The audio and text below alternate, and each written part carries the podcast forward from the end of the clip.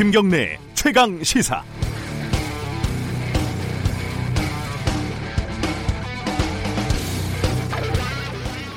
예, 실화입니다. 이거는 20년 전, 20년도 더 됐을 것 같아요.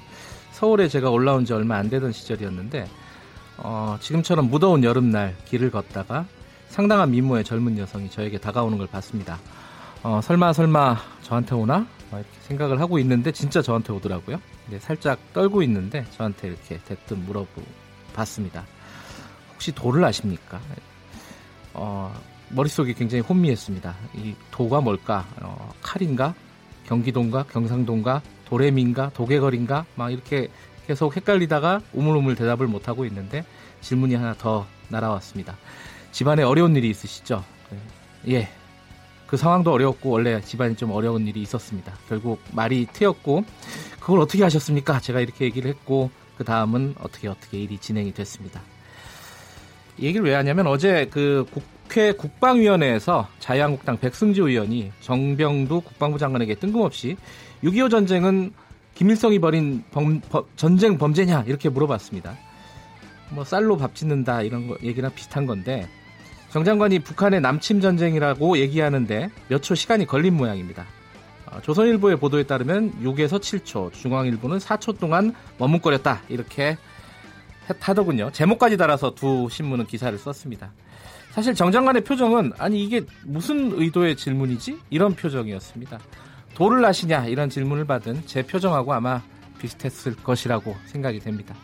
김일성에게 욕해봐 못하면 종북 이런 식의 이런 식과 다를 바 없는 시대착오적인 질문을 던지는 사람들이나 어, 황당해서 몇 초 머뭇거렸다고 대단한 일을 한 것처럼 대단한 일이 난 것처럼 기사를 쓰는 언론들에게 제가 물어보고 싶은 게 있습니다. 지금 혹시 어, 몇 년도인지 아십니까? 아, 7월 5일 금요일 김경래 최강 시사 시작합니다.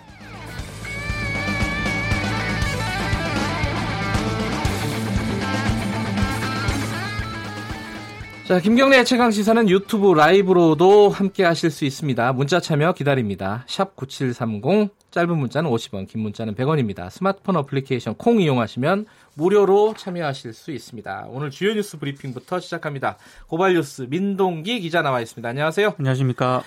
자, 일본 수출 규제 이거 좀 청와대에서 뭐 본격적으로 좀 대응하기 시작했어요? 그렇습니다. 청와대가 일본 정부의 수출 규제 조치를 보복적 성격으로 규정을 했습니다. 지난 1일 일본이 수출 규제를 단행한 뒤에 청와대가 이걸 보복적 성격이라고 한 것은 처음인데요. 청와대는 WTO 제소 등 정면 대응에 나선다는 방침입니다. 국제적 여론전에 나서겠다고도 밝혔는데요. 일본이 수출 규제 품목 확대 등 무역 제재를 강화할 움직임을 나타내니까 맞대응이 불가피하다 이렇게 판단을 한 것으로 보입니다. 네. 외교부는 일본 조치의 부당성을 정리한 자료를 제외 공간에 내려보낼 것으로 알려졌는데요.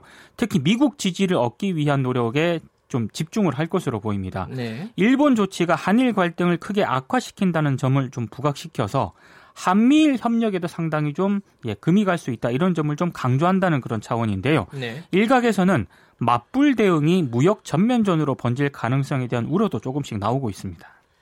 맞불 대응이 할 게 별로 없다라는 얘기도 그렇습니다. 있고요. 예. 음, 이 부분은 뭐 다음 주나 다다음 주 계속 좀 진행이 될 어, 뉴스인 것 같습니다. 네. EU에서 한국의 노동 문제를 좀 문제 삼고 있다. 이게 무슨 말이에요?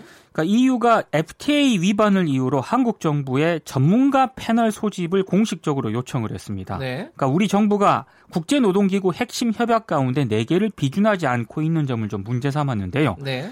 유럽연합이 FTA 체결국 가운데 노동 조건 위반을 이유로 전문가 패널을 소집한 건 이번이 처음입니다. 네. 아, 전문가 패널 소집은 사실상 무역 제재를 위한 절차인데요. 물론 이 패널들이 직접적으로 뭐 무역 제재를 가할 수 있는 권한이나 규정은 없습니다. 네. 그런데 통관 강화와 같은 여러 비관세 제재를 받을 수는 있습니다. 무엇보다 FTA 역사상 최초로 노동 조항을 위반한 노동 후진국이라는 오명을 쓰게 될 수 있기 때문에 네. 조금 신경이 쓰이는 그런 대목인데요. 유럽연합 요청에 따라 양측은 앞으로 2개월 안에 전문가 패널 3명을 구성을 합니다. 그리고 패널들은 90일 동안 양측 정부, 뭐 국, 관련 국제기구, 시민사회 자문단 등의 의견을 청취한 뒤에 네. 보고서를 작성해서 양측 정부에 제출할 예정입니다. 어, 하나만 더 듣죠. 되게 황당한 뉴스인데 군 군인이 그러니까 현 현역 군인이죠. 그렇습니다. 현역 군인이 IS에 가입하려고 시도를 했다. 예, 어떤 얘기인지 좀 전해주세요. 군에서 폭파 특기병으로 복무했던 20대 남성이 네. 국제 테러 단체인 IS 가입을 시도하고 자생적 테러를 준비한 혐의로 입건이 됐습니다. 현재 군경의 합동 조사를 받고 있는데요. 아, 네. 박모 씨인데 지난 2017년 10월 수도권 육군 부대에 입대를 해서 공병 학교에서 폭파병 특기 교육을 받고 있었는데 군용 폭발물 점화 장치를 훔친 혐의를 받고 있습니다. 네. 이게 적발이 되니까 그냥 호기심 때문에 갖고 왔다 이렇게 진술한 것으로 알려졌는데요. 근데 지금 조사를 해보니까 이상한 대목이 좀 있습니다. 입대하기 전부터 네. 테러 활동 영상 그리고 자료를 수집하거나 인터넷에 이런 걸 올렸다고 하는데요. 수사당국은 이 박 씨가 이슬람 국가 대원과 지지자들이 사용하는 비밀 애플리케이션을 휴대전화에 설치를 하고 네. 조직원으로 추정되는 인물로부터 전자우편을 받은 정황도 확인을 했다고 합니다.